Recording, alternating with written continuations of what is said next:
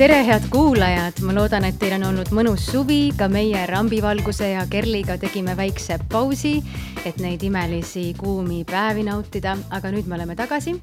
Kerli Kivistu tegi juba eelmisel nädalal avalöögi ära, aga täna on minuga siin stuudios üks Eesti superstaar, kellel on väga palju uusi tuuli sel sügisel.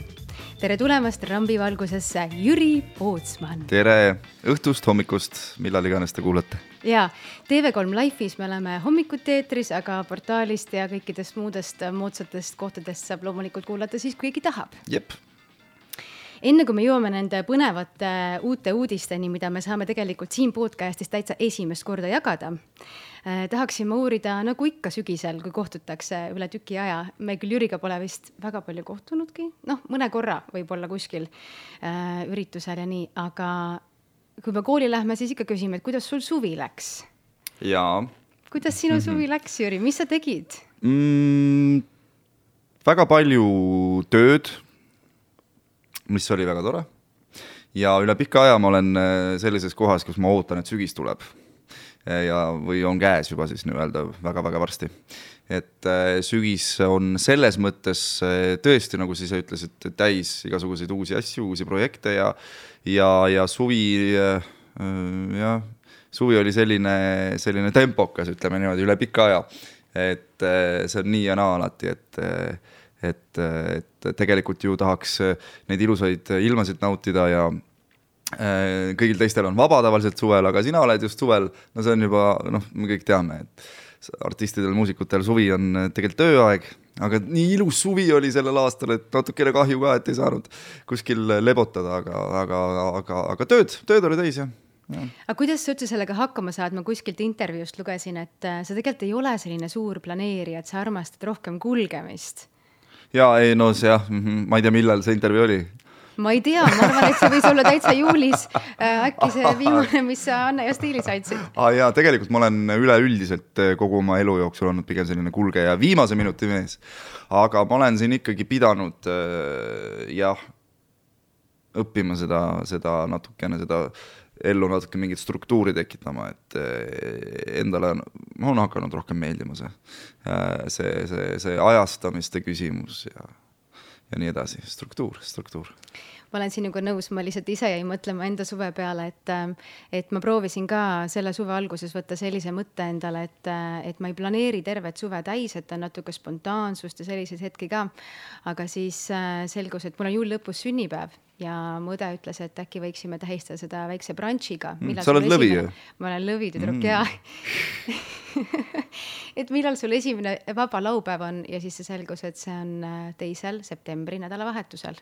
jah, tead, minul on ka olnud neid äh, pere, jah, perega istumisi, äh, selliseid, mida me oleme edasi lükanud niimoodi, et ei saa siis, siis üks ei saa seal, teine ei saa kolmandal päeval ja ja nii ta läheb jah, et ma täiega saan aru sellest murest, et, et jagatud mure siis ja, aga jõuame siis selle sinu põneva sügiseni, äh, mis algab ju suurte muutustega. Äh, vot seda ma nüüd ei tea, kas selleks hetkeks, kui see podcast meil üles läheb, on avalik äh, juba varasemalt, et sinust saab Power Hit Radio töötaja. jah jaa. jaa, see yeah! täpselt, ma just mõtlesin, et mitte mingit elevust sealt ei tulnud, et kas olid nagu väga rasked läbirääkimised, kus sul sunniti see allkiri alla panema või? ei sunnitud. ei sunnitud? ei sunnitud. see läks ikka väga hästi. ei sunnitud midagi, ma kipun arvama, et elust tuleb vähemalt nii palju, kui sa saad teha seda, mida sa ise õigeks arvad et äh, keegi mind äh, pantvangis ei hoidnud samal ajal, kui ma allkirja andsin et ikka ise otsustasin ja. mis seal Powerhit raadios siis saama hakkab? Äh, tead, kuulake Powerit ja siis te saate teada. aga kas see on ka seotud selliste varajaste ärkamistega? ei. kas sellest äh, MyHitsi ajast, kus sa vist oled tegelikult siiamaani olnud umbes neli aastat? Jaa, kuskil neli, ei ja. ikkagi neli, neli jah ja. ja.. et kuidas need äh, varajased ärkamised äh, sinu jaoks üldse on toiminud? Äh, nii ja naa tegelikult, ma olen õppinud vägagi hommikuinimene olema ja hindama hommikuid, ma ei ole kunagi ennem seda tegelikult ju olnud, selline hommikune varajane ärkaja, aga, aga noh, töökohustus oli hommikul üles saada ja, ja, ja seda ma tegin neli aastat järjest ja tegelikult selle aja jooksul õpid harjuma ikka uute asjadega ja ja nüüd ma olen pigem hommikuinimene selles mõttes, et muidugi ma hea meelega päris viiest ei ärka äh,, kuigi sellel on omad plussid, aga, aga, aga hommikul on mingid omad võlud ja mulle meeldib hommikul aega võtta enda jaoks, sa tead, et teised inimesed võib-olla veel noh, ei tegutse nii vara, et see, et see mingisugune, et seal on mingi oma võlu ikkagi on jah, jah., aga ma ei tea, kas see rutiin mul nüüd sisse niimoodi on jäänud, et ma ka äh, olenemata sellest, et ma ei pea ärkama nii vara, et kas ma ärkan, aga, aga kindlasti mulle hommikud meeldivad rohkem kui varem. aga mis need hommikurutiinid sul siis on? Äh, tead, lihtsalt, et oleks aega rahulikult, et ma saaksin, et ma ei peaks kiirustama hambapesuga, et ma ei peaks kiirustama võileiva söömisega äh, ja nii edasi ja nii edasi mm. -hmm. mulle meeldib rahulikult niimoodi, et ma ei kiirusta kuhugi.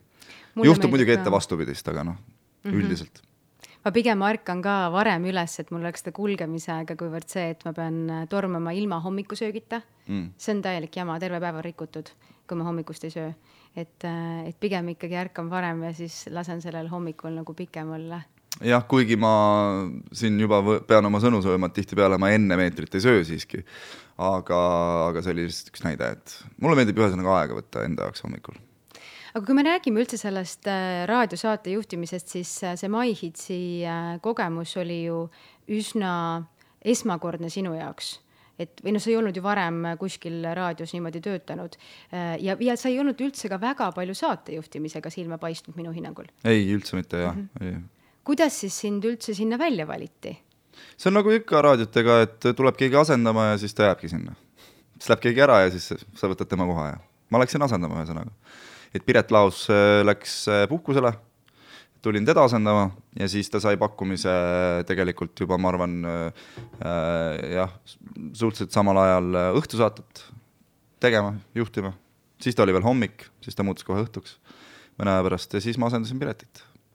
nii et asendustega, asendustega juhtub see, see tavaliselt. aga miks sa arvad, et siis äh, sind just valiti või et miks äh, ja et kuidas sul on õnnestunud seal nii pikalt olla ja nüüd juba kutsutakse järgmisse raadiosse, et mis need sinu sellised äh, võluvad, võluvad kohad on seal raadios äh,? seda peab, seda pead sina ütlema, ma ei oska, ma ei oska. no ma arvan, et sa oled väga hea jutuga, tõesti, jutt voolab kui ma kuulan hommikust, olen kuulanud ka My Hitsi. ja oleneb äh, kindlasti teemast, aga sellega on täpselt niimoodi, et kui sul ei ole midagi öelda, siis on targem mitte midagi öelda. minu arvates vähemalt, minu hinnangul aga üldiselt peab olema lihtsalt keemia ka ikkagi väga hea enda kaassaatejuhtidega, et sa ei saa ikkagi päris suvalise inimesega seal jah, juttu panna jooksma nii-öelda. et meil on klappinud äh, väga hästi. Äh, et, et, et see on, ma arvan, iga raadiosaatejuht ikkagi peab nõustuma sellega mm. -hmm. aga kui palju sa üldse nagu tunned, et sa saad äh, oma arvamust avaldada või, või kui palju sa enda mõtteid ikka korralikult revideerid, enne kui sa neid äh, päris suure ruuporiga siis äh, inimesteni viid mm,? eks ma ikka saan öelda, muidugi saan öelda ja ma tahan öelda filterdatult kõik muidugi maitsekalt, selles mõttes, et äh, jah, ikka saan öelda, muidugi saan öelda. mina ütlen, mida mina tahan. olen alati öelnud mul on üks väga tehniline küsimus ka, mis puudutab seda raadiosaadet, et äh, ma olen alati mõelnud, kui, kui toimuvad need vestlused ja siis äh, kuidagi hästi orgaaniliselt lõpeb see vestlus ära ja kohe läheb mingi kõll või muusika peale. No.. et kuidas see kõik nagu välja näeb, et kas te lepite kokku mingisugused äh, sekundid või minutid või kuidas, et ma ei tea, igaüks, kes seal, see nupp on kuidagi valmis või äkki sa räägid, kuidas see käib? Tehniliselt või? meil on lihtsalt nupp next ja siis läheb äh, kell peale. aga noh, ma mõtlen, et need spiigid või, või need vestlused lõpevad vist üsna selliselt äh, noh, no kuidagi täpselt ära või kuidas te omavahel kokku lepite, et nüüd on see hetk, et nüüd tuleb nupp, näitate kuidagi sõrmega või? jah, näitad sõrmega või siis äh, tihtipeale on ka mingi ajalimiit sul ees, et see ikkagi on muusikaraadio meil äh,. noh, üleüldiselt ikkagi ju raadiost äh, äh vahepeal tuleb juttu, vahepeal muusikat, olenevalt raadiost sul on nagu fookus äh, kummagil aga mm, muidu ikkagi mingi limiit tavaliselt on peal, et kaua sa saad rääkida ja siis vaatad neid minuteid ja või siis jah, tõstad näpu püsti. ja et siis ikkagi teineteisega selline mingisugune silmside ja, ja, ja, ja sa noh, sa õpid seda ka muidugi äh, kehtestama selles mõttes seda koostööd, sa pead inimestega natukene nagu olema tööd teinud, et saada aru, millal see, sest et ega see noh, uue inimesega võib-olla ei ole nii lihtne nagu aru saada, et millal nagu liigume lõpupoole. et see võib tulla ka täiesti orgaaniliselt, ilma minuteid lugemata ja ilma näppu tõstmata mm. -hmm ma just vaata praegu ka, et ma su silmi ei näe, sellepärast et sul on prillid ees. ja vabandage väga, aitäh, et sa nüüd mainisid seda, need inimesed mõtlevad, ma ei tea, mida minust on, aga mul on silmapõletik ja, ja mul on natuke kole see. Nii et palun vabandust. ja, ei ma lihtsalt tahtsin öelda, et ma ei näe su silmi ja siis. aga näete nüüd näed. ja sealt, sealt nurgalt natuke paremini paistab tõepoolest mul on nägemisprillid ka need, et mul on selles mõttes natuke leeve, leevendab äkki seda, seda seda fakti, et mul on prillid ees. ja, ja ei, ma lihtsalt mõtlen seda, et vaata, kui silmseade inimesega ei ole, et sa tihtipeale ei taju, et kas ta nüüd hakkab nagu äh, lõpetab lause ära mm. ja kas ta mm. tegelikult tahab midagi lisada sinna lõppu või, äh, või ta nüüd ootab, et mina reageeriksin, vaata siis on nagu nende prillidega raske, kui sa inimest nii hästi ei tunne ka aga hoia neid muidugi ees, ma saan aru. keegi pole öelnud, et kerge peab see elu siin olema ei pea, ei pea um, noh, aga sellisel juhul, äh, kui me räägime siin kergustest või raskustest, ma ei tea, kuidas te ise võtad, äh, siis ma arvan, et meil on äh, võimalus siin avalikustada üks, üks väga suur uudis, ma arvan, et kõikidele televaatajatele, sest me hakkame siin näema TV3-s, nägema TV3-s suursaates Tantsud tähtedega. Ja sinust saab siis äh, saatejuht. kas te muutsite midagi vahepeal, enne kui me siia istusime saatejuht. saatejuht. ja saatejuht, jah. koos Eda-Aine Setiga. jaa, issand jumal küll, see on ka jällegi üks suur äh, unistuse täitumine, ma ütlen ausalt.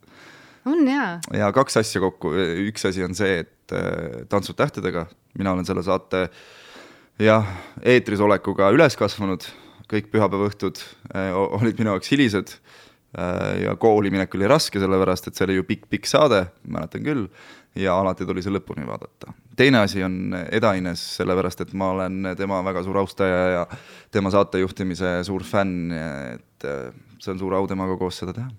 kui palju te olete üldse varem ise omavahel kokku puutunud? minimaalselt, ma arvan, et võib-olla me armastame Eestit saatesalvestusel ja that's it, ma arvan jah nii et nüüd teil on esimene kord äh, siis teada saada, kuidas teil see omavaheline keemia töötab? jaa, väga, väga, väga, väga huvitav ja ma arvan, et väga hästi ma tean, et väga hästi, peab olema enesekindel. ja, ja muidugi, vot täpselt jah, enesekindlus annab juba pool võitu, ei, ma usun ka, et, et, äh, et noh, arvestades kõike seda, mis ma olen varem näinud nii sinu puhul kui ka ju Eda-Enese puhul me kõik oleme näinud, et siin ei saa vist asjad ikkagi metsa minna. No ma loodan väga, kuigi vaata, eks iga, neid on vist kaheksa saadet kokku iga pühapäev, vaata on ju, et seal on äh, kindlasti mingid hirmud on äh, ja mingisugused sellised asjad, mida nagu sa ise pead oluliseks äh, Äh, et ei, noh, et ei taha, et läheks sassi ja, ja muidugi see, see, et sa iga saade ikkagi oled tugev, kaheksa saadet järjest, vaata, et seal ei ole niimoodi, et sul on aastas üks suur saade võib-olla ja teed seda, et ikkagi sul on äh, järjepidevalt on vaja seal olla nagu omas elemendis aga samas on sul see kogemus ju olemas, kui sa oled äh, iga hommik olnud ja. raadioprogrammis, et ega seal ei ole ka võimalik, et ah, neljapäeva puhul olen, võtan natuke juba lõdvemalt, et äh, et kolm päeva on juba maksimumi antud. jah ja, ja, täpselt ja sul on õigus, et selles mõttes raadiotaust on väga-väga hea selliste otsesaadete puhul, et ma olen harjunud otse-eetriga, mulle meeldib otse-eeter äh, ja ma suudan ennast kuidagi jah, tunda natukene enesekindlamalt ja, ja kehtestada võib-olla natukene paremini enda emotsioone ja selliseid asju, kui on otse-eeter just, ma ei tea, miks, aga sellega, jah, ma olen harjunud sellega iga päev neli aastat järjest praktiliselt. sinu suurem vist selline saate juhtimise äh, selline kogemus äh, oli üldse sel aastal alles. tegelikult jaa, jah. Äh, Eesti Laulul mm., kus olid siis kaassaatejuht mm. Maarjale ja Priidule oli vist? just ja, nii. Mm -hmm. kuidas sa sellesse projekti üldse sisenesid ja, ja mis kogemusi sa sealt äh, tänasesse kogem-, nüüd tänasesse sellise suurväljakutsesse kaasa võtad?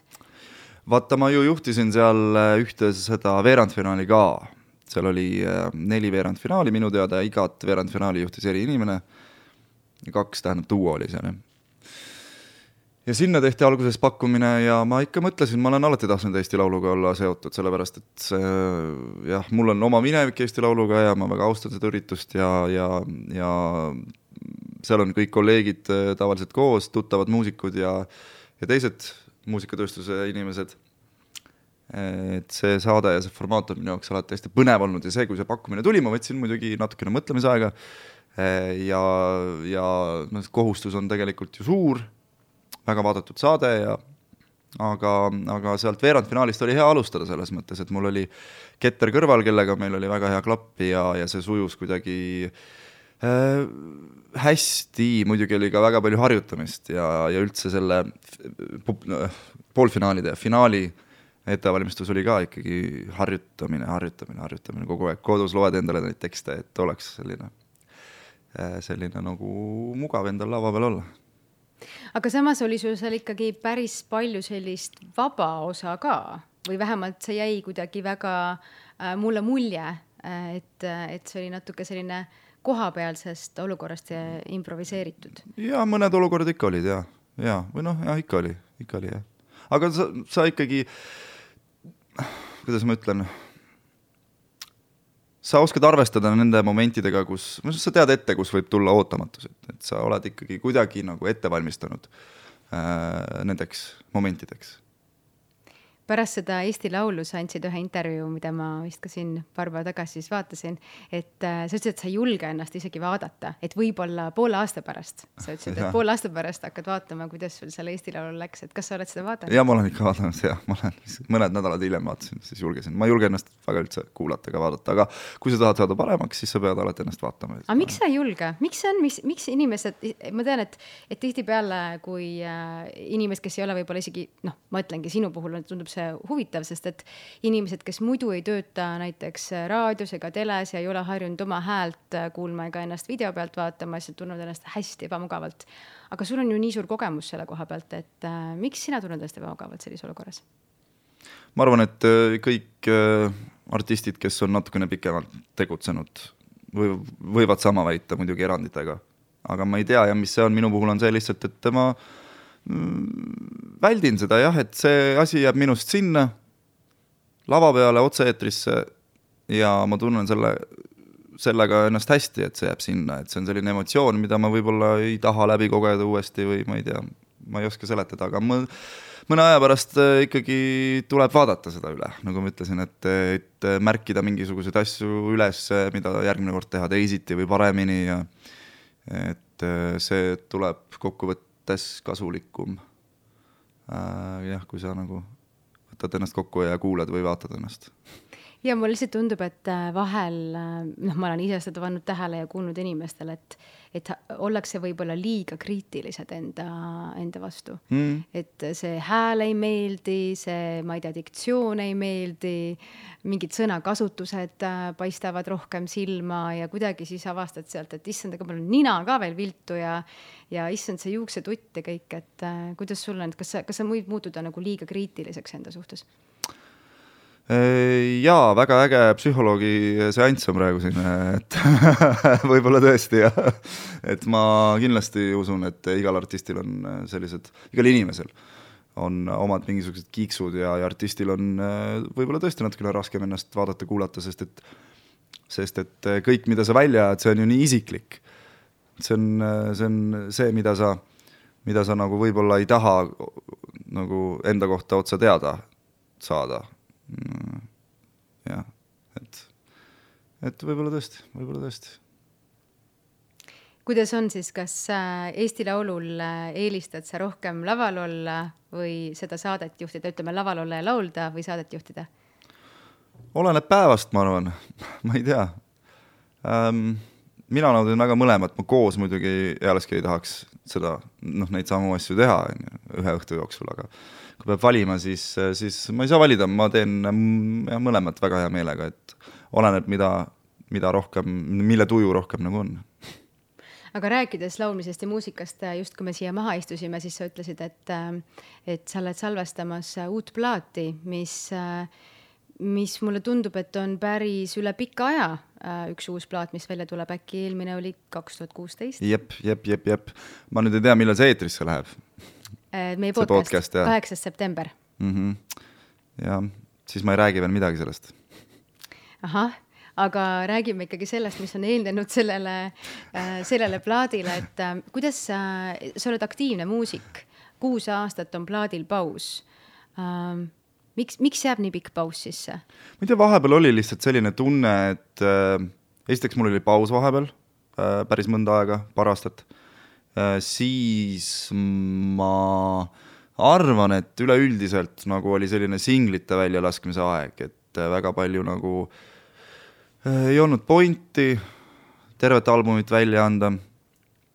Aga nüüd on, nagu sa ise ütlesid, kuus aastat möödas juba ja ma mõtlesin, et ma tahaks või noh, me koos tiimiga mõtlesime, et äh, tegelikult et äh, ajastus nagu on hea, on nagu palju toimunud ja pikk aeg on nagu möödas viimasest albumist, et et võiks natukene veel äh,, äh natukene veel siis äh, uut muusikat välja anda, suures mahus siis ja ma mõtlengi, et mis see nagu väga suur erinevus tänapäeval on, et äh, enamjaolt ju pannakse ülessegi singleid või saadetakse raadiotesse, et mis väärtus täna sellel plaadil üldse on sinu meelest? no minu, ma saan rääkida ainult enda kogemusest, et äh, minu arvates on mulle vähemalt väga emotsionaalse väärtusega see äh, esiteks juba see aeg, mis sinna alla läheb, terve suvi ikkagi praktiliselt, siis ta on selline tore kui me mõtleme ehitisi, siis ma ei tea, minu jaoks on selline landmark, et äh, ühe perioodi algus või teise lõpp, äh, et, et äh, ma arvan, et see on pigem nagu äh, artisti poolt vaadates, enda poolt vaadates selline nagu minu, minule mõeldud asi. muidugi, mida ma saan rahvaga jagada nagu, et, et jah, et selline tunne, et, et tahtsin midagi äh, midagi, midagi sellist mahukamat välja anda praegu lihtsalt kui üks singel võib-olla, et. aga sa mainisid, et tihtipeale need plaadid äh, märgistavad kas mingi perioodi või algust või lõppu, et ja. äh, mida see konkreetne plaat märgistab sinu jaoks?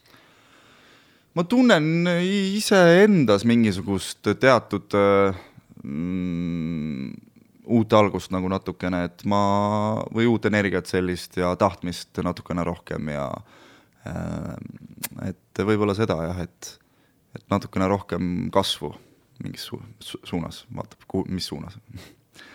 Et äh, aga kui me vaatame tagasi äh, ikkagi ühte, ma arvan, tippsündmusesse sinu elus, äh, kaks tuhat viisteist aastal, siis Eesti otsib superstaari tiitli võitmine. Ja pärast seda äh, oli sul ju ka võimalik esimene plaat teha koostöös Universaliga. jah. Mm -hmm.. et kuidas ja siis vahepeal sa oled kuskil ka kommenteerinud seda, et, ähm, et see aeg oli sinu jaoks võrdlemisi keeruline sellepärast et justkui sa olid lõpetanud selle äh, superstaari kogemuse, kus oli hästi palju kõik noh, ette tehtud, sätitud, kuidas peab täpselt tegema ja siis oli justkui nagu võimalusi hästi palju aga, aga samas noh, seda suunda võib-olla, kuhu ise minna, ei olnudki nii lihtne leida. et kuidas sa näed, et see vahepealne periood on kujunenud, mis jääb siis tänase plaadi näiteks ja siis selle superstaari äh, võidu vahele? Mm, see kujunenud on ikkagi väga üles-alla selles mõttes tõesti ja pärast Superstaari oli üpriski keeruline mm, üldse aru saada, et millist äh, suunda nagu võtta, õnneks mul oli väga tore tiim, kes mind aitas ja, ja, ja sõbrad-tuttavad, aga noh, ma arvan, et kõik need aastad, mis on möödunud äh, sellest äh, Superstaari saate võidust ongi nagu suures pildis olnud minu enda minapildi avastamise aeg nagu tegelikult, et siiamaani, ega ma proovin äh, iga päev leida midagi uut enda kohta ja nagu arendada, vaata. muidu nagu ei ole mõtet üldse nagu voodist püsti tõsta, mu arvates. mis need äh, asjad on, mida sa teed enda arendamiseks näiteks? panen tähele lihtsalt mingisuguseid äh, nüansse igapäevaselt, kuidas ma ütlen, iga päev muidugi selles mõttes äh, ei ole nii terane pilk, on ju, et aga, aga üldises, noh, suures pildis ikkagi mina proovin võimalikult äh, palju tähele panna, eemalt vaadata ennast, äh, rohkem enda mõtlemisest aru saada, enda hirmudest aru saada, äh, jah, sellised üpriski spirituaalsed asjad. ja sa oled isegi maininud manifesteerimist. oo oh, jaa, jaa see minu puhul on lihtsalt äh, sellisel kujul, äh, ähm, et ma ütlen, mida ma tahan saada täislausega, üpriski konkreetselt, kui, kui võimalik, ja reaalseid asju. -hmm. ja ma, ma, ma saan täiesti aru, et üks, üks strateegia ongi manifesteerimine või ütleme selle, et kui sa juba tead, mida sa tahad, siis sa hakkad ka märkama neid võimalusi enda ümber, et sinna jõuda. mille peale ma olen ise lihtsalt mõelnud, on see, et, et väga paljud inimesed ei tea, mida nad tahavad mm.. et nad ei oska leida üles oma unistusi mm.. ja see on tegelikult see trikk. kas sa oled äh, kunagi äh,, ma ei tea, olnud sellises olukorras? jaa, muidugi, jaa. aga kuidas leida üles oma unistused, ma olen isegi mõelnud mingite asjade peale, et, et äh, et oh, leiaks siin mingi asja või mingi kire, aga vot ei tea, mis asi see on. Mis need, äh, mis need asjad, mis, mis sina oled teinud, et, et on aidanud neid unistusi võib-olla paika panna? no ma arvan, esimene asi, mida ma olen märganud enda puhul, on see aktsepteerimine, et mõnda asja võib-olla kohe ei saagi või siis mida iganes, milline su elu on, et sa pead kõigepealt aktsepteerima seda, kus sa oled nagu ja milline on sinu minevik ja kus sa praegu oled, ja siis hakkab nagu natukene kergem ka äh, äh, enda sihid siis paika seada. Reaalselt sellised nagu noh, käegakatsutavad, et sa pead aeglaselt alustama.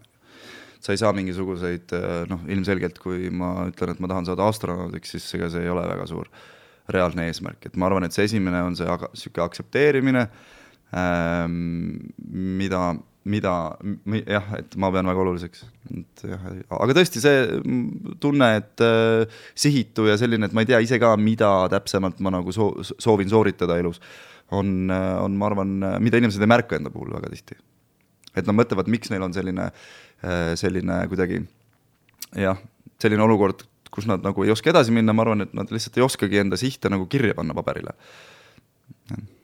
ja, ja ilmselt on mingisuguseid raamatuid ja asju, mida kõike saab ju ka selle puhul lugeda, aga ma olen jah, kuidagi tajunud, et rohkem on neid raamatuid, mis pakuvad mulle eh, lahendusi või tegevuskavasid siis, kui mul on juba unistused teada, kuidas nendeni jõuda. ma olen alati mõelnud, et, et kus need on nagu need eh, head õpikud, kus mm., kus võtad selle lahti, et nii, peatükk üks, mõtle nii, tee nii, istu seal mm.. no ma saan aru, et tegelikult seda ei ole võimalik teha, aga.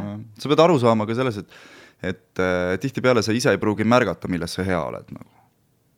või siis, äh, või siis, et äh, sa ei pruugi teada millised su sihid on, aga võib-olla keegi sinu kõrval nagu äh, oskab seda sulle meelde tuletada, et minu arust ma olen alati hinnanud ka seda, kui, kui mu lähedased tuletavad mulle meelde, kes ma päriselt nagu olen, vaata, et nad ütlevad sulle nagu hästi või siis nad märkavad ju alati seda, mida sina ise enda puhul ei märka, et ma arvan, et see on ka hästi oluline. et on keegi kõrval, kes sulle meelde tuletab mm, -hmm. milles sa hea oled. ma tean, et äh, sul on väga tihe side oma perekonnaga. Äh, kas nemad on need, kes, äh, kes on need lähedased inimesed, kellele sa praegu ka viitad, kes, kes aitavad sul võib-olla seal üles otsida neid õigeid kohti, kuhu poole liikuda? jaa äh,, absoluutselt. selles mõttes, et kui ma küsin, siis eriti aga nad on tavaliselt ikkagi ääretult äh, uhked äh, selle üle, kus ma hetkel olen ja, ja, ja mis on minu teekond olnud. et äh, tihtipeale on ka noh, sellised lähedased olemas, kes nagu äh, oskavad hinnata seda, mis sul juba on. kui sa saad aru, mis ma mm -hmm. mõtlen, jah. et, et et, et igat sorti inimesi on vaja enda kõrvale. nojah, hea sõber ei ole võib-olla see, kes kogu aeg pakub sulle, et sa võiksid hoopis seda teha või teist teha, et. et tuleb küsida ise. ja, jah, et, et see on nagu, sa tahaks ju seda nii-öelda tunnustust selle koha pealt ka, et äh, mis, kus, kus me praegu oleme mm., tagasisidet selle kohta. just. ja, jah aga kas perekond on see, kes kuulab sinu lugusid äh, kõige esimesena ja sa annad nende, noh, kas nemad on need, kes annavad sulle esimese reaktsiooni või neid, või need keegi teine? Jaa, mina olen pigem ikkagi saatnud äh, need lood, mida veel ei ole välja andnud äh, perele kuulamiseks, kuigi sealt tuleb ainult seda, issand, see on nii hea. on jah? see on nii hea, aga tahaks natuke kriitikat ka, et nagu, et kas midagi peaks parandama või midagi, noh, saad aru, et äh, aga, aga järelikult ongi siis nii hea, noh, ma ei tea aga siis, kui ma tahan saada päris kriitikat, äh, sellist konstruktiivset kriitikat, siis ma tean, võib-olla on mingisugused teised inimesed, kellele saata et, et sul on ju alati enda ümber inimesi, kelle juurde sa, sa pöördud erineva murega. et sa noh, tead, äh, kelle juurde pöörduda tavaliselt, kui sul on mingisugune küsimus. mis on nende lemmiklugu, mis sa oled kunagi välja andnud? oi issand, seda ma ei tea küll. ma arvan, et äh, siin ei ole küsimustki, jah, kõik lood Nad ütlevad kohe kõik lood ma arvan, ma ei ole isegi neid küsinud seda, ma ei, ma ei, ei tea nagu, aga ma julgen väita, et nad panevad kõik laulud sinna ühte patta. rääkides perekonnast, siis äh, siis millist perekonda sa ise endale tulevikus ette kujutad? ma just mõtlesin mingi päev selle peale ka, et ma ikkagi vist olen üpriski karjäärile suunatud inimene. mis ei ole alati halb asi. ei, kindlasti mitte. sa pead oma võimalust kinni võtma siis, kui nad sul lähedal on. ja, ja praegu läheb sul ju eriti hästi karjääriga selles mõttes, et aina sellised äh, suuremad ja olulisemad projektid on sinu äh, silme ees. nii et fookuspunktid on olemas hetkel. fookuspunktid on täiesti olemas jaa, ma tahaksin veel korra tulla tagasi äh, sinu sellise nooruspõlve juurde, sest sa oled mitu korda maininud Taanit kui ühte olulisemat kogemust sinu elus. et millist, millist, millist kogemust see sulle andis või, või kui palju sa üldse täna Taaniga oled seotud? Ma ei ole täna väga Taaniga seotud, kui meil jah, välja arvata see, et ma mõtlen iga päev selle peale, et tahaks sinna uuesti minna, uuesti minna, uuesti minna, et ma olen siin tegelikult po-, jah, siin nüüd alates eelmisest suvest käinud ikkagi mõned korrad, mõned head korrad äh, Kopenhaagenis, kuigi mina omal ajal ei elanud Kopenhaagenis, ma elasin just väga-väga-väga kaugel Kopenhaagenist, seal Saksa piiri ääres aga, ja sinna ma ei ole ka jõudnud ikkagi aastast kaks tuhat kaksteist tegelikult, kui ma nüüd väga aus olen. alates vist jah, neliteist, neliteist, vabandust, neliteist. aga see on üks äh, tugev äh, selline pinnas, jah, kust ma nagu oma mingit sorti artistielu nagu äh, alustasin. aa, mis sa tegid seal? No sealt äh, ma ikkagi sain mingisuguse julguse edasi minna soolo laulmisega, ennem ma olin selline pigem niisugune kooripoiss, aga seal ma olin muusikakallakuga koolis ja meil oli äh, seal äh, jah, selline klass, kus selline, selline klass, kus esiteks eh, kõik õpilased oskasid, ma ei tea, tuhat erinevat pilli, igaüks oskas laulda, mina läksin sinna nagu täiesti tead-, muusikakauge inimene, ma tundsin ennast. aga, aga seal ma sain eh, julguse, seal oli hästi palju julgustust, et eh, nagu kaasõpilaste poolt ja ma tunnen, et seal kuidagi siiski mingi nagu lüliti nagu läks peale, et ma teadsin nagu, me rääkisime ennem sellest, et ma tean, et mida ma nagu elus saada tahan, siis ma kuidagi mäletan seda, et ma soovisin sellest hetkest alates natuke rohkem muusikaga ja soololauluga tegeleda.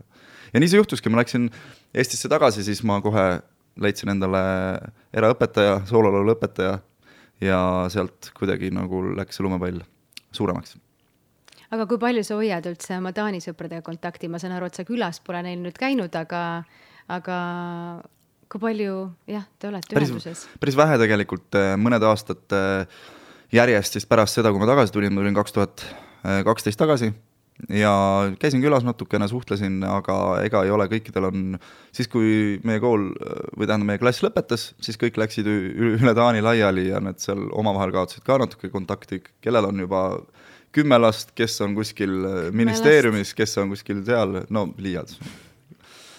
võib-olla klassi peale kokku on kümme, aga okay., aga igatahes äh, väga ei suhtle praegu jah, et igalühel on omad elud. eluga mindakse edasi. Ja, ja ei no muidugi arusaadav. no ma olen ka ise olnud mingid pikemad etapid kuskil välismaal ja siis äh, kohtunud seal väga toredate inimestega äh,, kellega on seal olles ülitore, aga lihtsalt ühel hetkel ei olegi ju millestki nii palju enam rääkida, sest elud on siin ja, ja, ja kuidagi noh, siis kui sa aastas korra võib-olla jutustad, siis, siis lihtsalt see keemia ei ole enam päris sama. ei ole jah, ja tuleb lihtsalt leppida sellega, et mõned inimesed juhtuvad su ellu üheks perioodiks selline vastastikune vajadus või mingisugune äh, mõju, mis nagu on vaja just selleks hetkeks ja siis sealt minna nagu edasi. Aga mulle tundub, et sa oled vist inspiratsiooni saanud ja, ja sa võid mind parandada eh, nii-öelda Taanist ka ütleme oma riietumisstiili valikul, et mulle tundub, et see on selline skandinaavs- skandinaavlaslik stiil. Ja ma lihtsalt vaatasin su Instagrami kontot, et, et seal vist sa teed ka päris paljude erinevate rõivabrändidega koostööd, Kossi sellisel reklaamil. jaa, olin jah, olen olnud. Ja, ja, ja, ja, ja kui tehakse pakkumine, millest ei saa keelduda, siis miks mitte. jaa.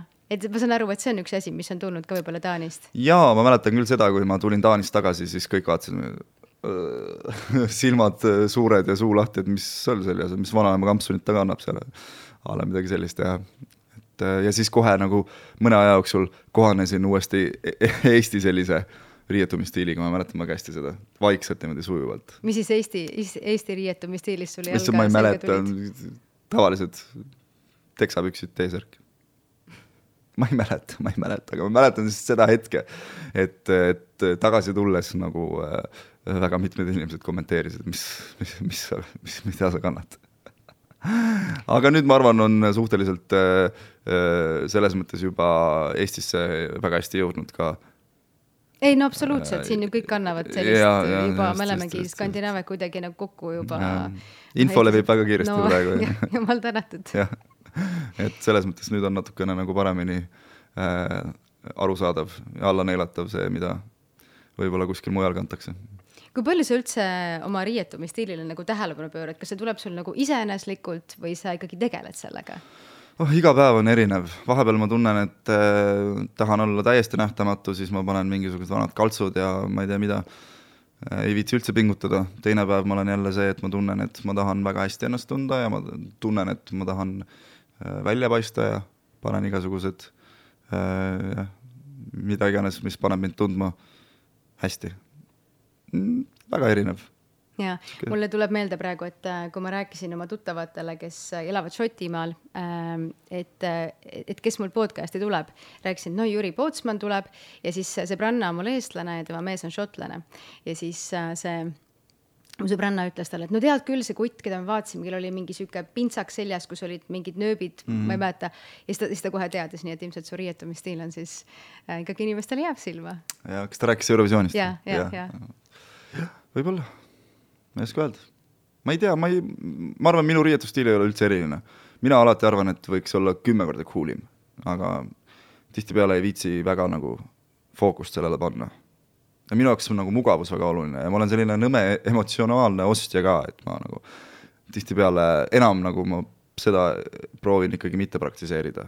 aga ma olen olnud see, kes ikkagi kuhjab endale asju kokku ja siis ei kanna neid, siis annan neid ära kuhugi et äh, proovin seda parandada, aga üldiselt ikkagi mul on iga päev erinev tunne, mida ma kanda tahan, vahepeal midagi tagasihoidlikumat ja siis järgmine päev jälle võib-olla midagi väga ekstrat, et ei saa niimoodi kokku võtta.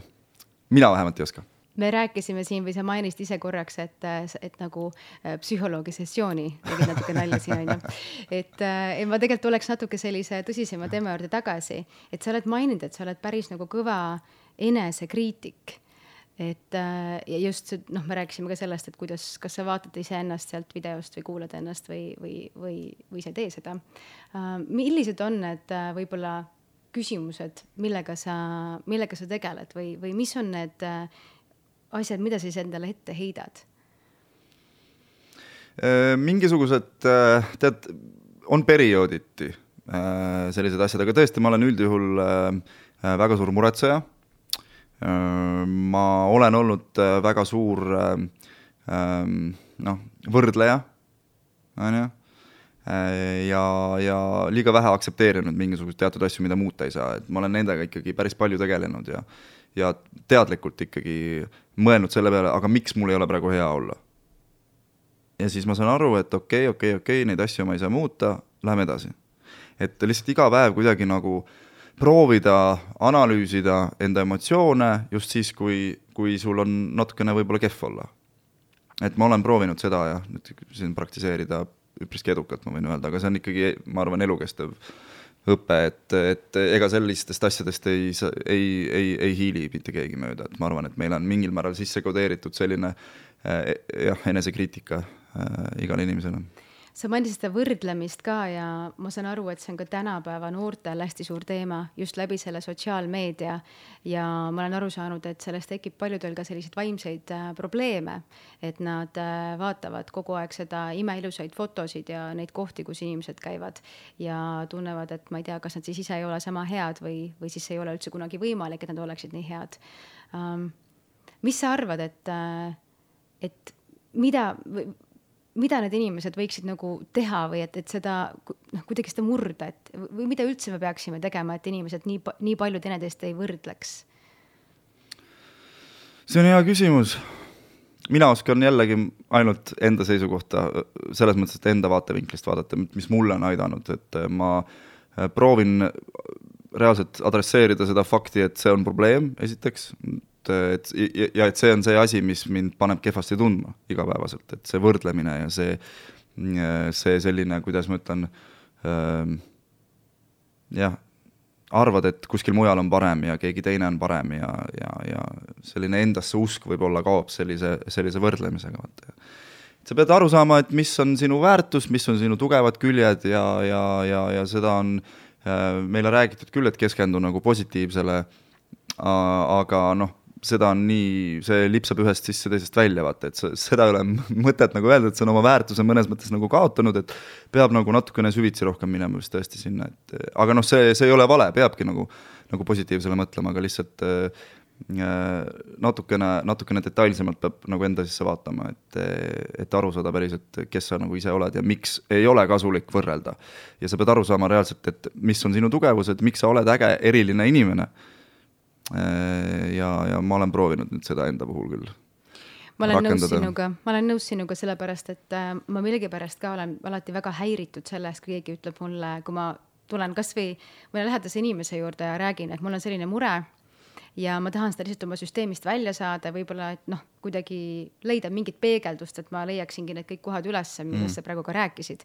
ja siis ta hakkab rääkima mulle sellest, et ei, mõtle lihtsalt positiivselt. ja ma tunnen, et see lööb mul täiesti nagu lukku mm., et ma ei taha seda kuulda, sest et ma, ma tulen ise ka selle peale. Mm.. ma oskan ise ka niimoodi mõelda, et hakkame nüüd positiivselt mõtlema, aga tegelikult on mul vaja lihtsalt nagu leida äh, mingi peegelduskoht või vaadata, et kuidas, mida ma siit õppida saaksin või mis on mu järgmine mingisugune käik või et kuidas ma saaksin teistmoodi mõelda sellest konkreetsest olukorrast. Jaa, täiega nõus, jaa, et, et ka mul, kui ma ise ütlesin seda, et mõtle positiivselt, mul juba käed hakkasid värisema. mul ka hirmujudinat, vaat keegi hakkab selle lausega esinema mulle, siis ma lihtsalt jah, noh, et see ei saa nii pinnapealne olla, et see ei olegi, me oleme nii komplekssed äh, elajad, et see üks fraas nagu on tõesti kuidagi, ei võta asja väga õigesti kokku. ja, ja teine asi, mis sa ütlesid, oli selle no ütleme nende, nende võrdlemiste koha pealt, et ma arvan, et see on tegelikult väga hea, kui inimesed, kes, kes on tuntud, kes on ilmselgelt äh, noh kuidas see on siis, nagu suunamudijad, mitte ainult Instagrami kontekstis, vaid üleüldiselt. et nad äh, räägivad ka sellest, et nad ei ole ise äh, sada protsenti perfektsed ja nende elu on ainult äh, palmid ja, ja mingid uhked auhinnagalad. et ma arvan, et ka see on see koht, mis aitab võib-olla noortel kuidagi noh ma ei tea, mitte seda kõike nagu nii traagiliselt võtta, et, et noh, täpselt, et see muru ei ole alati rohelisem teisel pool ma arvan, see on väga oluline äh, öelda, et tegelikult igal inimesel on probleemid, noh. Äh, ma tõesti selles mõttes äh, saan aru inimestest, kes vaatavad telerit ja, või siis scroll ivad, et ja tahavadki võib-olla näha seda mingisugust paremat, vaata.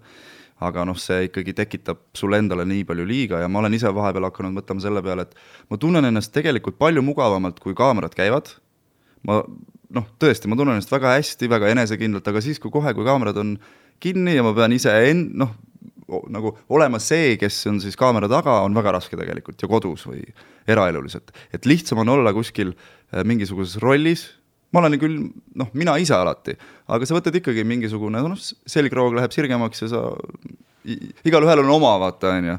et igalühel on oma selline äh, nõks, mis teeb neid natukene nagu enesekindlamaks, ma mõtlen siis nii-öelda Äh, jah, kas artiste või näitlejaid näiteks, et ma olen ka väga palju kuulnud, et, et laval nad tunnevad väga hästi, nad jah, saavad kehastada kedagi teist, aga pärast seda siis, kui eesriie läheb kinni, siis on nagu natukene nagu mossis, vaata.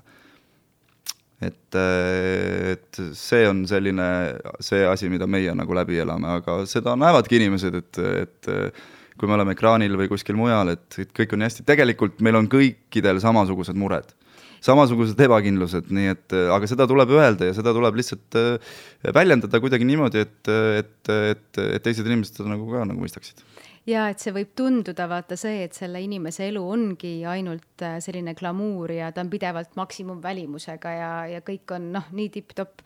aga tegelikult selle inimese jaoks võib see hetk olla hoopis eskapism et ta noh, samamoodi nagu väga paljud ju artistid räägivad, et, et sa lähed lavale äh, isegi siis, kui on midagi väga kehvasti su eraelus võib-olla või, või üldse elus ja sa lähed sinna ja mitte ainult see, et sa teed hea näo pähe vaid tegelikult sa lähedki sinna sisse ja see pakub sulle selle võimaluse oma sellest äh, päriselust puhata mm.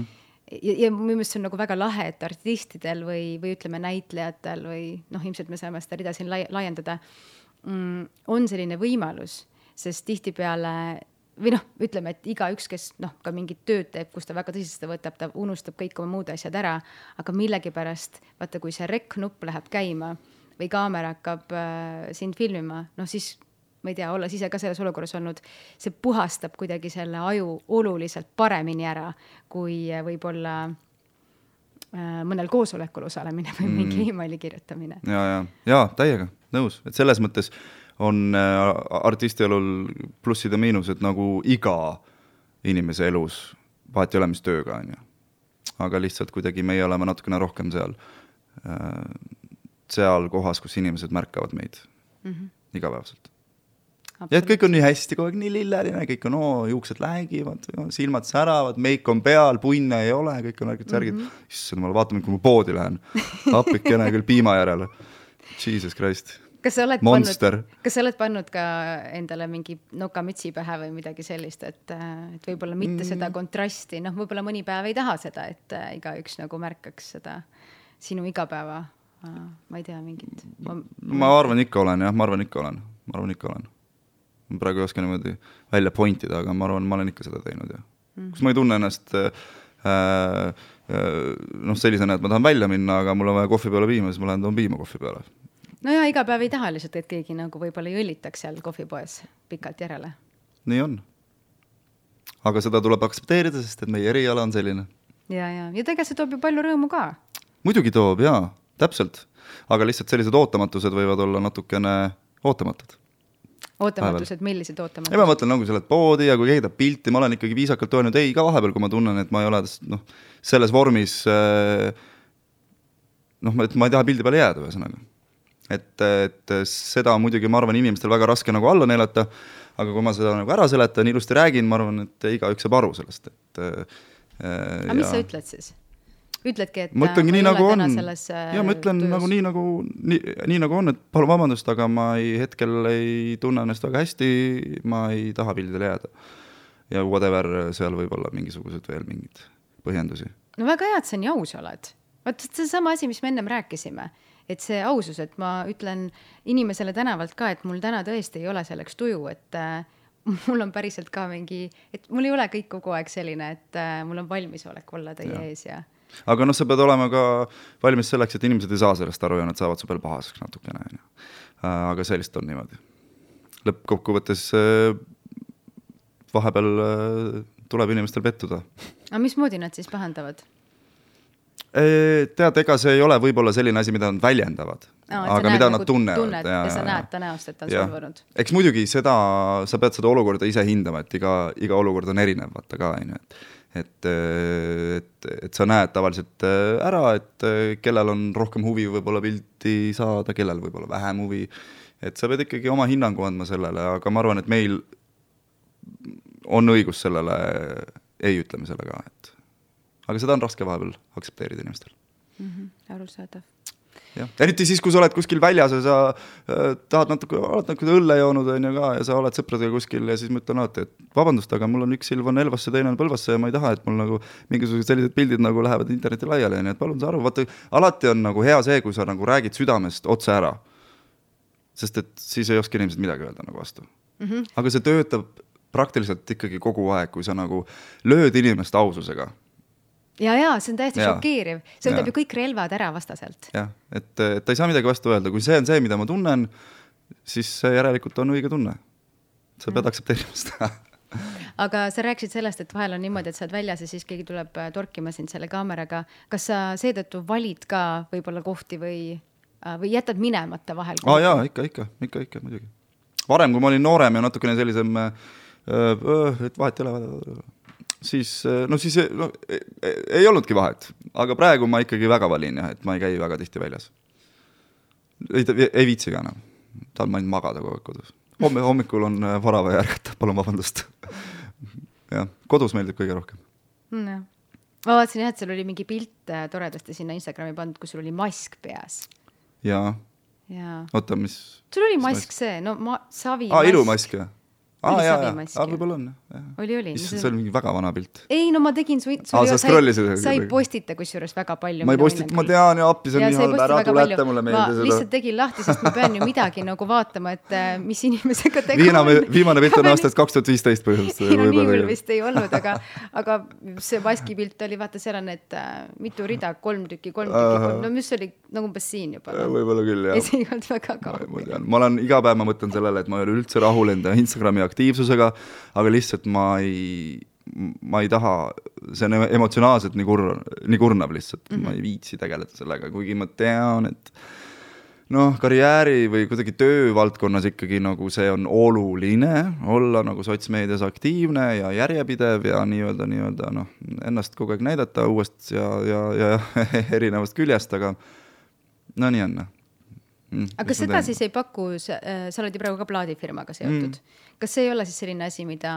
plaadifirma pakub, et oma artistidele teeb sotsiaalmeediat või? seda ma ei tea, mul ei ole pakkunud, ma ei võtaks vastu ka. miks? see oleks ju väga mugav, keegi vähemalt, ma ei tea, tuletaks meelde või kuidagi, et äh, teeme siin siukse pildi ja ei, ma ei viitsi, siis, siis ma viitsiks veel vähem, kui keegi nagu sunnib niimoodi. siis ma ei viitsiks üldse. mulle ei meeldi, kui me, mulle öeldakse, mida teha, ega õpetamine mulle ah, üldse ei meeldi. kusjuures sa ei ole üldse esimene artist, kes mul siin podcast'is sedasama juttu räägib, et see podca-, see, selle Instagrami tegemine on jube tüütu.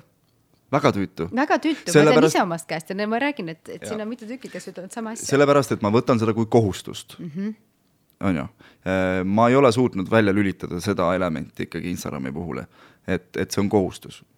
kuigi on väga palju eh, Eesti selliseid tuntud inimesi, kellel on suurepärane Instagram, aga nad on pigem nooremapoolsed inimesed, ma noh, pean tunnistama, mis ei ole nagu väga imelik. aga enda puhul ikkagi mu, jah, see kohustus on minu jaoks see, mis nagu natukene nagu tekitab selle raskuse jah, ma ei tea, stories, ma, ma kardan olla nagu cringe, kui sa saad aru, mis ma mõtlen.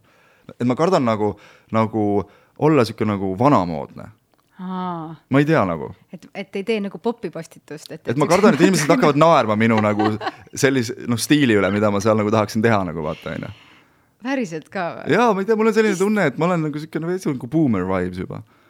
Nagu minu õepoeg, kes on kuusteist, ütleb, et täielik buumer. ma ei jaga üldse nagu, ei, ma oskan õigeid emotikone kasutada, neid see on juba nii, nii vanad emotikonid, miks sa seda kaubamütsiga seda emotikoni kasutad, see on nii cringe ja siis ma hakkan mõtlema, kas ma olengi nii cringe, aga siis ma ei tea nagu.. aga ei kasuta üldse. ei no ma saan aru, okei okay,, ma, ma tean küll, mis sa tunned, sest mina ei ole ka vaata kasvanud üles sel ajal, kui need Instagramid ja noh, kõik seda ju ei olnud, mingid Tiktokid, need noh, meil täna just oli äh, üldkoosolek äh, TV3-s siin all ja, ja siis küsiti, et äh, tõstke püsti käsi, kellel on TikTok. kaks inimest, meil oli see terve hunnik töötajaid onju. kaks inimest tõstsid üles, et mm. TikTok, no mul ka ei ole TikTok'i. mul ka ei ole. no ma räägin, no siis. ai valetan ma kunagi tegin TikToki, kui see jõudis siiamaale. Ja ma tegin selle sellepärast, et kõik minu lähisõbrad kuidagi lollitasid seal, nad tegid igasugu, vaata seal saab igasugu filtreid ja asju ja mm -hmm. mingit muusikat ja no, onju. aga see ei olnud siis väga selline kapitalistlik süsteem seal nii-öelda, et see oli mingisugune suht indie asi mm. -hmm. ja siis ma fun isin seal küll, tegin igasuguseid, ise naersin muidugi, seal on mul kinnine account, et ma nagu selles mõttes nagu, aga nüüd vist kustutasin ära selle ma ei saanud sinna sisse, ma tahtsin üks päev vaadata, et kas ma leian neid vanu videosid, sest eh, minu arvates väga naljakad, mis ma seal tegin. aga no ma ei annaks seda kunagi nagu inimestele söömiseks. nii et mul on olnud TikTok, aga ma ei ole seda mitte kunagi nagu kellelegi näidanud. ja, ja aga noh, mu mõte ongi selles, et kuna ma samamoodi pole nagu selle TikTok ja Instagramiga noh üles kasvanud, siis see on lihtsalt nii tüütu, et äh, ma ka noh, kus ma siis neid noorte trikke siin õpin kogu aeg, kuigi noh, aga, aga mis ma tahtsin sulle öelda, on see, et äh, aga sul ei pea ju olema siis nii noored jälgijad. näiteks noh, mina noh, natuke vanem olen sinust, onju, aga mina ei vaata, et sina teed mingit vanamoodsat asja, kuna ma olen ise veel vanamoodsam järelikult, kui ma tean võib-olla veel vähem sellest jaa, et selles mõttes Et mul on nagu, midagi. ei ole hullu midagi, ma tean, et mul ongi nagu see kuulajaskond on üpriski noh, et mul on noori ja mul on sealt edasi ka nagu, et eh, mul otseselt äh, ma ei tea, aga ikka on raske. mida ma ajan, ma proovin siin midagi öelda, aga tegelikult ma ikkagi tahan öelda seda, et nagu ma olen täielik buumer ja ma ei taha seal Instagramis mitte midagi teha, aitäh teile aga ma saan aru selle olulisusest ja endale on ju fun, vaata, on ju, kui sa ei pea seal midagi postitama, aga kui ma näen mingisugust äh, kasutajat või mingisuguseid selliseid artiste, kellel on väga äge Instagram, ma mõtlen, et aga seal, hakkan analüüsima, et seal ei ole nagu midagi nagu väga erilist, aga see näeb ikka äge välja. et see tundub lihtne, aga ma ise küll ei viitsiks. ei, ei, ei, see ei ole lihtne. ei ole, ei ole lihtne, muidugi, kõik on läbimõeldud ju. ei, see ei ole, see ei ole, no ma näen seda kõrvalt, no et ei see Ei on lihtne, jah. timmitud viimseni, läbimõeldud kõik asjad, ma olen ju, näen kõrvalt, kuidas seda igapäevaselt ju meil portaaligi jaoks tehakse ja nii edasi, et ja ma olen sattunud no reisidel, ma mäletan, ma olin ühes äh, mingis äh, Tais äh, mingis toredas, mingis kaduse niisuguses baaris või niimoodi, kus oli mingi väike bassein ka, nii. ja siis äh, üks proua, noh, proua, ilus daam ikkagi onju äh, läks äh,, läks sinna basseini, mis oli mingi läbipaistev osa seal all. ja siis teine sõbranna, terve selle aja, kui ma jõin seal noh, paar võib-olla mingit väikest drinki onju nemad tegid seal basseinis shoot'i ja see ei olnud mingi fotograafia sessioon, see oli see sotsiaalmeedia jaoks, see üks väikene foto, mis pidi ilmselt minema, selleks tehti mitu tundi tööd. muidugi. ja võib-olla vaatas teine sõbranna ka, et hopsti niimoodi mõnusasti hüppas basseini, ei ole midagi, kõva töö, ja, ja siis kõik tundubki nii perfektne. just. õige valgus ja õige nurk ja mm. -hmm. tehke, mis tehke, mul on suva, ma ei viitsi jaa, olen sinuga nõus. Kuigi peab, kuigi peab, no ma proovin, igaüks teeb nii, nagu teeb, noh. Sul on praegu teised asjad, kus sa silma paistad, kuule, tele-eetris on ju noh, mõtlемishulk inimesi jah, tõsi jah, see on omamoodi Instagram ju mm. -hmm. no see on. Vanakooli värk. põhi, põhi-Instagram, see, kus Instagram alguse sai, täpselt jah, pühapäeviti, just nii. Pühapäeva õhtuti TV3-s. ja, ja okei okay,, me hakkame natuke siin kokku tõmbama ja me jõudsime sinna TV3 ja tantsude juurde tagasi aga mind huvitab see Poweri asi, sest ma ütlen, ma tean, et me töötame siinsamas majas, me hakkame, meist saavad ju kolleegid, Jüri. Finally, nii me hakkame hommikuti koos kohvi jooma. kui sa hommikuti hakkad tööl käima, ma ei tea, millal sa tööl hakkad teil on siin sihuke tõrv seal kohvimasinas, ma pean ütlema no,, te peate oma uba täna, vahetama. ma võin sulle kohe öelda, et täna oli see üldse rikkis. Ah, tuli mingi parandaja, nii et äh, võib-olla kõik muutub. ma tulen oma oaga siis. oma oaga, oma väikse presskannuga võid tulla French press. ja võib-olla vaata, kui tulevad uued töötajad, kes äh, hakkavad ütlema, et mis on nagu nende soovid, siis võib-olla vahetatakse välja ka. tasub optimistlik ikkagi olla. jah, tasub ikkagi öelda, mida sa tahad. just, vot see on küll hea mõte tegelikult, millega lõpetada. jah, tasub öelda alati, mida sa soovid. Jaa, väljenda. manifesteerima ka, see käib sinna hulka, onju. Mhm. palun natukene lahjemat kohvijuba TV3 majja Thank you. aga mis ajal me näeme siis esimest korda siin majas? tead ja millal äh, inimesed kuulevad sind esimest korda Powerist? tead äh,, ma hetkel ei julge nagu täpselt äh,, see võib kõikuda pluss üks päev, okei okay,, aga anna mulle väike selline nagu aga see on septembri lõpp mm -hmm. septembri lõpp. ja septembri pigem keskpaik lõpp mm. -hmm. ja, et praegu selles mõttes on otsus tehtud, aga äh, ei ole nüüd äh, väga detailselt äh, ei kellaaega ega ka siis äh, seda alguskuupäeva paika pandud. No jääme oota, ootama. millal see eetrisse läheb, oota kaheksas september. kaheksast, oota, ma vaatan kalendrit kiirelt, oota, ma ei tea, äkki ma olen midagi on- rääkinud, mida ei tohi üldse rääkida, vaata. ei no oota, las ma mõtlen, esimene Ei no sinu jaoks on muidugi hea, jah. nädal järgmine nädal ja kaheksas september on ülejärgmine nädal, ei saa neljapäev olla, juba on september või mm. -hmm. Jess. järgmine nädal on esimene september, oh,? kooli, oota, kaheksas sa ütlesid või? seitsmes mm? -hmm. kaheksas. kahe nädala pärast Mm -hmm. tead, ma pean üle küsima äh, neid asju, et mida üldse tohib rääkida. minule lubati kõik, ma käisin läbi kõik kohad, kus ma oleks võinud saada ei vastuse, mulle lubati, et ma Aa. võin kõiki asju rääkida aa okei okay,, no siis on selge. ja mulle lubati. no, no siis ma pean sind usaldama, mul ei jää midagi muud üle. Allaniga rääkisin. Aa, tere, Allan. jaa. Väga tore oli. Allan kuulab meid ka ja. ja väga tore oli äh,, äh, ma rohkem ei räägi aitäh sulle, aitäh sulle, Jüri, et sa tulid äh, rambivalguses minuga jutustama ja ilusat sügist, edukat Oh, sügist, et tuleks äh, no kõik asjad, mis sa oled looda- äh,, oodanud ja lootnud nendest uutest äh, väljakutsetest. väga põnev tuleb igatahes mm, -hmm. mina olen äh, väga suur äh, muutuste fänn, igast muutusest võib äh, midagi ägedat, ägedat välja tulla mm. -hmm. ja ma tunnen, et praegu on äh, muutused vajalikud, nii et ma olen ääretult põnevil ja muidugi väga äge, et saame koos kohvihommikut juua jaa, aitäh sulle, Jüri, jääme ootama. ja suur tänu teile, kuulajad, et meiega aega veetsite. kuulake meid ikka TV3 Life'i telekanalilt, tv3.ee portaalist, Spotify'st või SoundCloudist. kuule, kuulmiseni. ja Tantsud tähtedega iga pühapäev kell, ma ei tea. ma ka ei tea veel. aga mina no, seal olen. ja, ja kuulake Power Hit Radio't siis ka. ja Powerit ka tšau. tšau